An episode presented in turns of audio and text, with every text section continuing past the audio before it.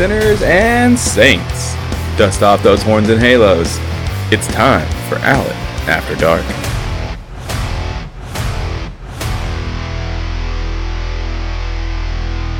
Hello, everybody out there. Welcome to a, a, new episode of Allen After Dark. I hope you're feeling well. I hope you're feeling sexy. I hope you're planning on doing something fun tonight, especially sexy tonight. I know that I am. I am actually in the process of getting ready to go out, trying to get an outfit together that looks kind of cool. Uh, it's not so easy for a guy that looks like me, but I'm going to give it my all. I, I, do need to change these socks. It turns out there's a hole in one of my toes, so I can't really wear that. I don't think you can be sexy if you're not comfortable, so have at it. So I'm thinking that you're tuning in for another train wreck of an episode of a podcast, and I hope I can indulge that. I hope you do learn something from this episode, or at least are entertained.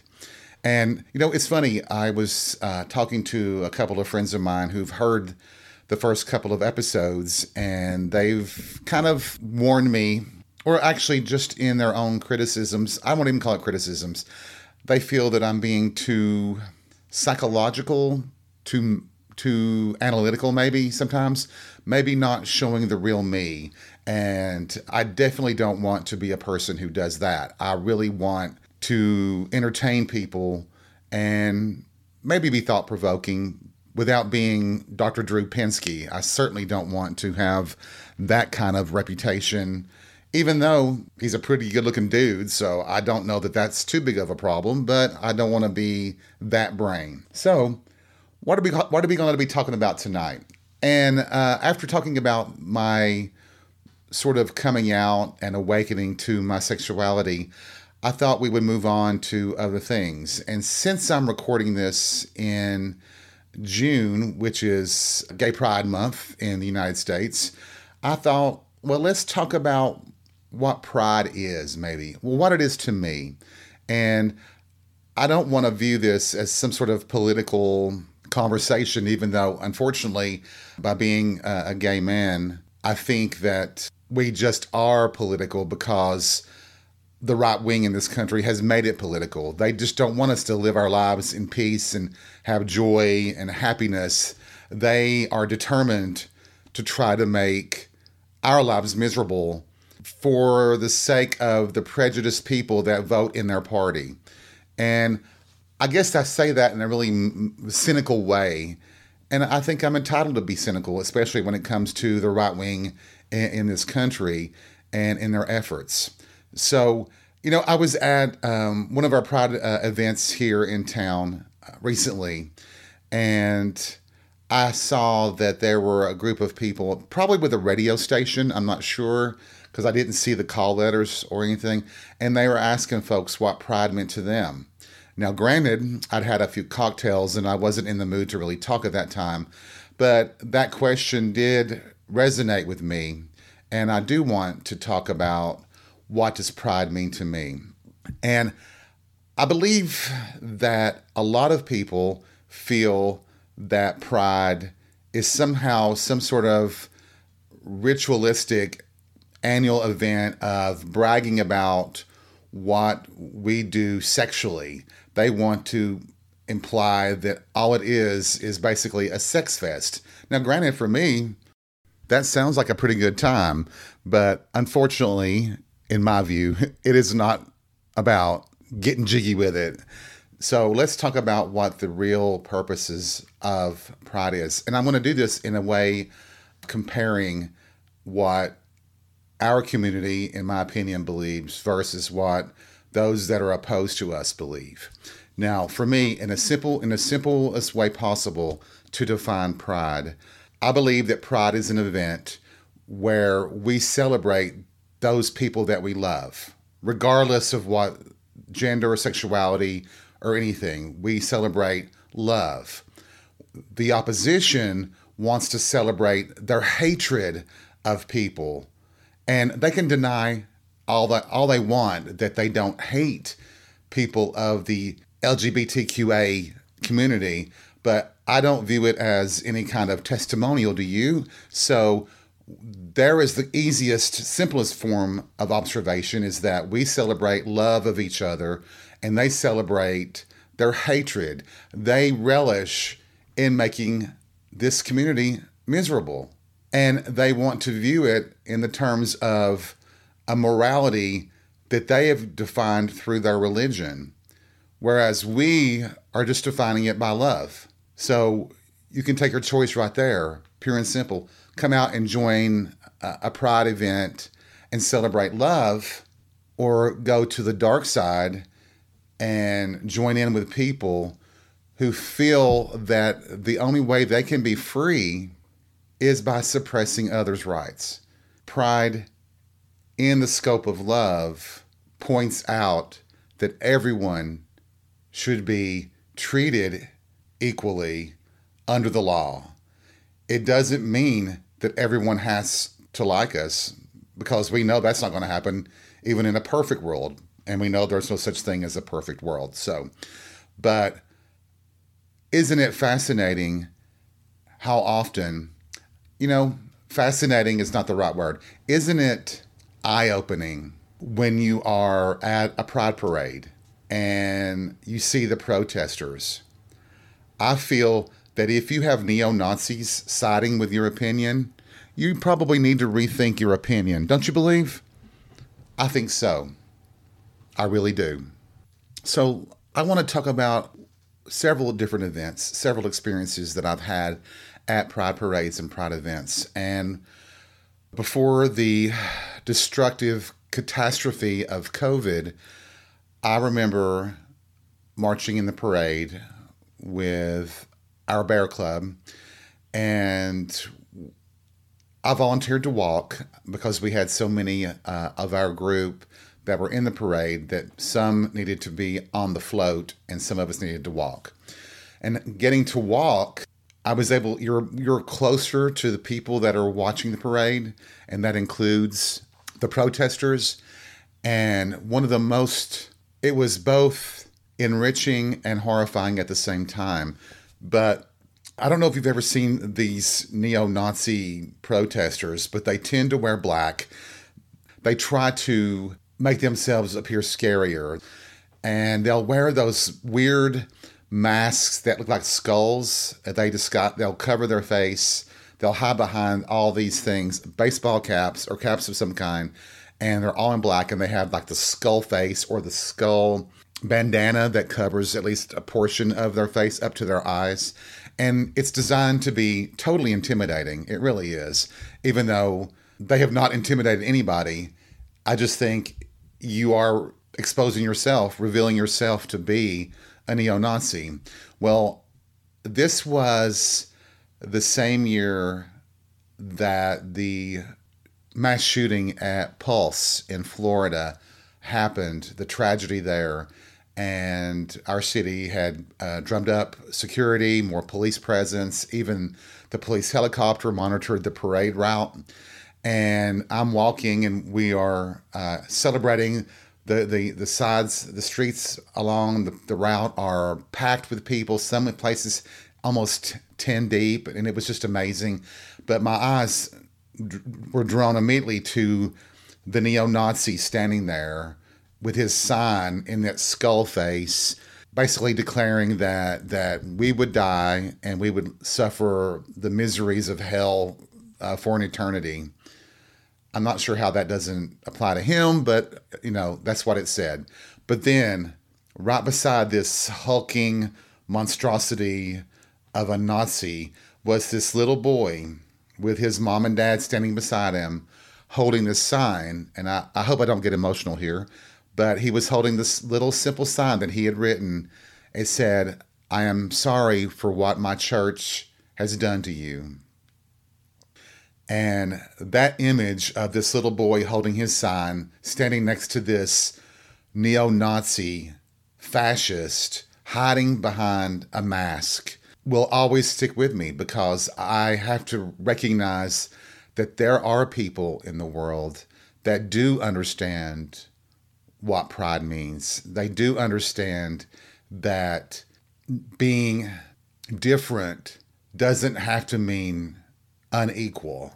And I have had lots of friends who are, are cis, straight, hetero, whatever you want to call, have attended Pride events and have, have told me that it was the most fun that they've ever had, that they recognize that it is a celebration of everyone who loves someone.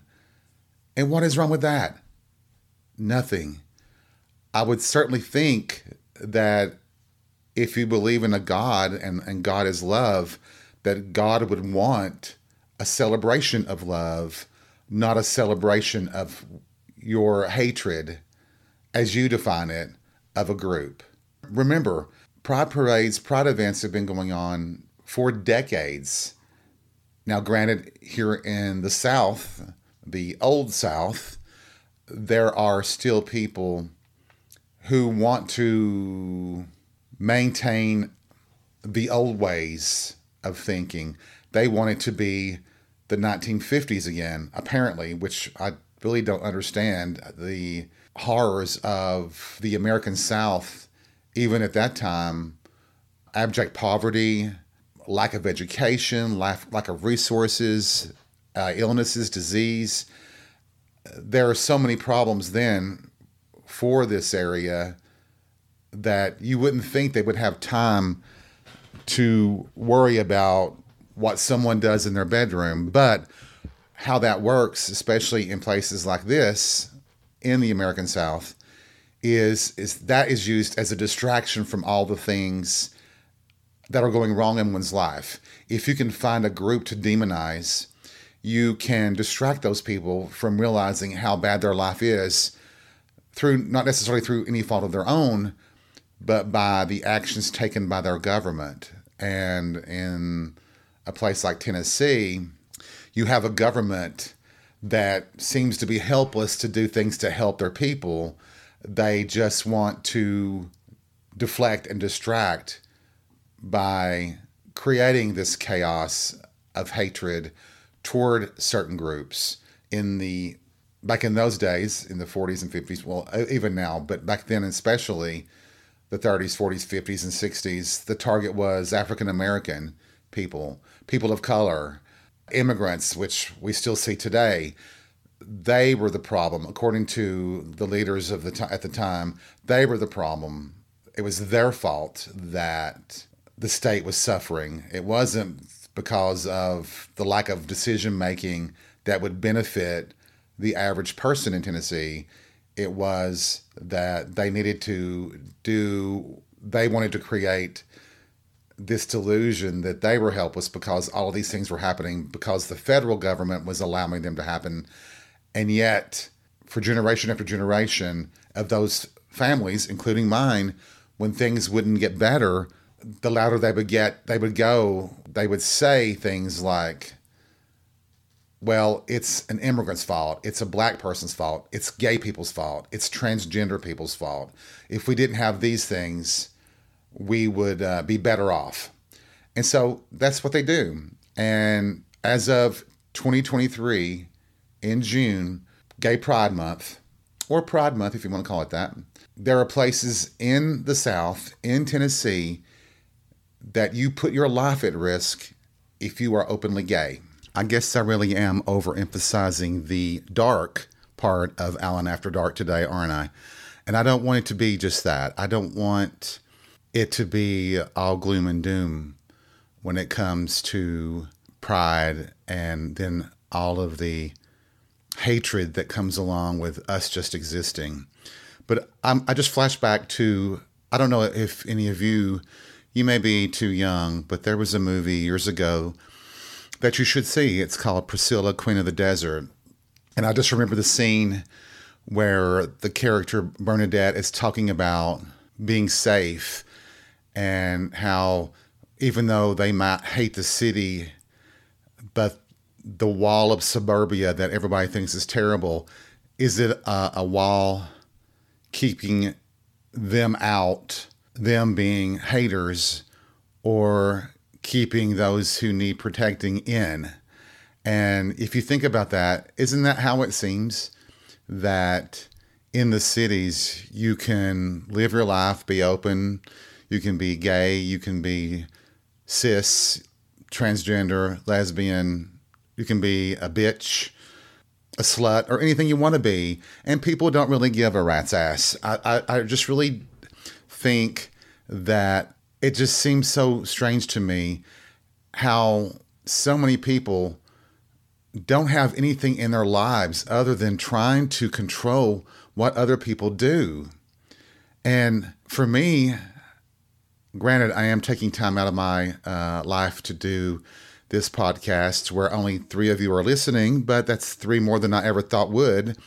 But just living your day to day life, how do you have time to be filled with so much hate? I mean, I have this image in my head of these anti gay groups, their leaders, like tossing and turning in bed at night, unable to sleep because they're so worried that some of us are doing something that they don't like in a bed, even though I'm be- I'm fairly sure that they're sneaking into the bathroom or somewhere with their iPhones and watching some of the kinkiest gay porn they could ever watch.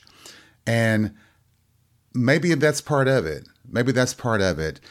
If they would learn pride in themselves, they might leave others alone. And maybe that's it too. Maybe they are ashamed of being so full of hate but they can't admit it to themselves. So they just double down on that concept and claim to be righteous when they're really just being hypocrites. Can you imagine having so much shame that instead of trying to address your own problems, you just impose them on someone else? And I think just the more I think about that, the more it makes sense, doesn't it? that the people that are so anti anything, it just seems that maybe, maybe they're anti whatever it is they're anti because they're looking at themselves in that mirror and they're seeing themselves. And this is how they deal with it. I mean, we all know that there is incredible need for mental health care in this country, for sure not well not just us but the whole world in general if you think about it and maybe someday they'll see the light on that i i, I have my doubts i do feel that as time goes by and the older generations pass uh, from this life that those things will change that sexuality will not even be discussed in any other way other than perhaps in science class or in, in the medical field. I, it would be, um, it's a wonderful notion to think of in the terms of the future where people who are different than the average person, that they're not viewed through some sort of criminal lens, that that's all gone away. And I do believe, not in my lifetime, but I do believe that that will eventually happen. I just hope that a lot of people aren't lost in the hatred uh, through violence against them or violence against themselves through suicide because of an unforgiving society that really isn't an unforgiving society in terms of those that are screaming the loudest. Society as a whole, I don't believe gives a rat's ass, like I said earlier, but the loudest ones are the ones being heard right now. But even my grandmother used to say, the ones who scream the loudest are usually the most guilty. And I think there's really truth to that. And here I go again. Holy shit. I'm sounding like Drew Pinsky, aren't I? And I don't want to, but I think that I needed to get that out. I think I wanted to talk about that just a little bit, you know. And I also wonder, having said that and talking about pride, and about how I feel that we display pride and they display shame, I have this feeling, and this is a personal observation for myself, that being a little bit older than the average gay person now, that part of the intrigue for me was this taste of the forbidden fruit, the taboo. And I think mentally for me and and and guys my age that the forbidden aspects of being gay, wanting to be with a guy, I think that is also basically a turn on. It's something that gets you hot to think about. It's like getting away with something. You know, we've always talked about it in my circle of friends about how, yes, it's great to be physically attracted to, to someone, but when it comes to actual physical encounter, the sex, your mind has to be in it too. And there can be lots of things, you know, that, that's the breakdown too. The kinks, I guess you're going to call it that. I don't think being kinky is uh, a bad thing, you know. I think a lot of us want to be a freak in the bed. And I think we get into our own heads, and sometimes we don't fully express ourselves in a way that that is gratifying and satisfying. And that can be quite sad, don't you think? I think we are our own biggest roadblock, and it's always a balance, but there is nothing wrong with being sexually satisfied. I mean, if you can tell me what's wrong with it, I would love to hear about it. And, you know, you can find me on social media and please feel free to, to drop me a, a comment or two if you think that I'm wrong about that, which I won't dispute that. I'm not wrong or right. It's just my opinion, my viewpoint at this point right here. If I discover more information, I'll probably change my mind. And I always hope that that's the kind of person that I'll be, is someone who, when provided more information, can change my mind. You know, I just realized something. I have had more sex in places other than a bed than I've had in bed. What does that say about me? Is that my kink? Maybe it is. That's one of them. But maybe that's uh, a subject for uh, another time. I don't know. So, getting back on the subject of pride, I have been part of the parades for many, many years, and I have always loved celebrating pride. And I have had a few verbal exchanges with protesters, and uh, one in particular uh, was really bad. That I don't think people know what they do, how they behave. The the protesters, if they're doing it for, uh, if they're videotaping themselves, recording themselves, they do things on purpose. They cut and they'll edit uh, their audio and their video to suit their purpose, and they will always try to provoke people. And I know the, the best lesson to, to uh, take away from that, or what you should do, is just don't engage with them at all. Go celebrate, have fun, and go about your own business. Leave them to their misery. But one year, there was a group that really were trying their best to provoke a fight. And I will never get over this guy who claimed to be a minister and I can't tell you the name of the person. I don't even want to call him a person, really. I call him a fascist asshole, really. But I was just walking through, trying. We were leaving uh, one event, going to another place, and they were out front and with their bullhorns and their video cameras and everything. And I noticed that they were not that they would, in just a brief few seconds that I was walking through, that the when the cameras were, their cameras were off, they were basically dormant. But the minute they turned the video cameras on and everything, they become animated and stuff. And I realized that they were trying certain things to do. And this one so-called pastor was kind of dogging me, following me along the side. And he actually had the nerve they were getting ready to open up the cameras because he was going to say something. Well, he did say something. He said, you're a pedophile, aren't you? You fuck little boys, don't you? And I saw red and I turned around to engage this person. And fortunately, a friend of mine happened to be coming along and grabbed me by the arm and yanked me down the street.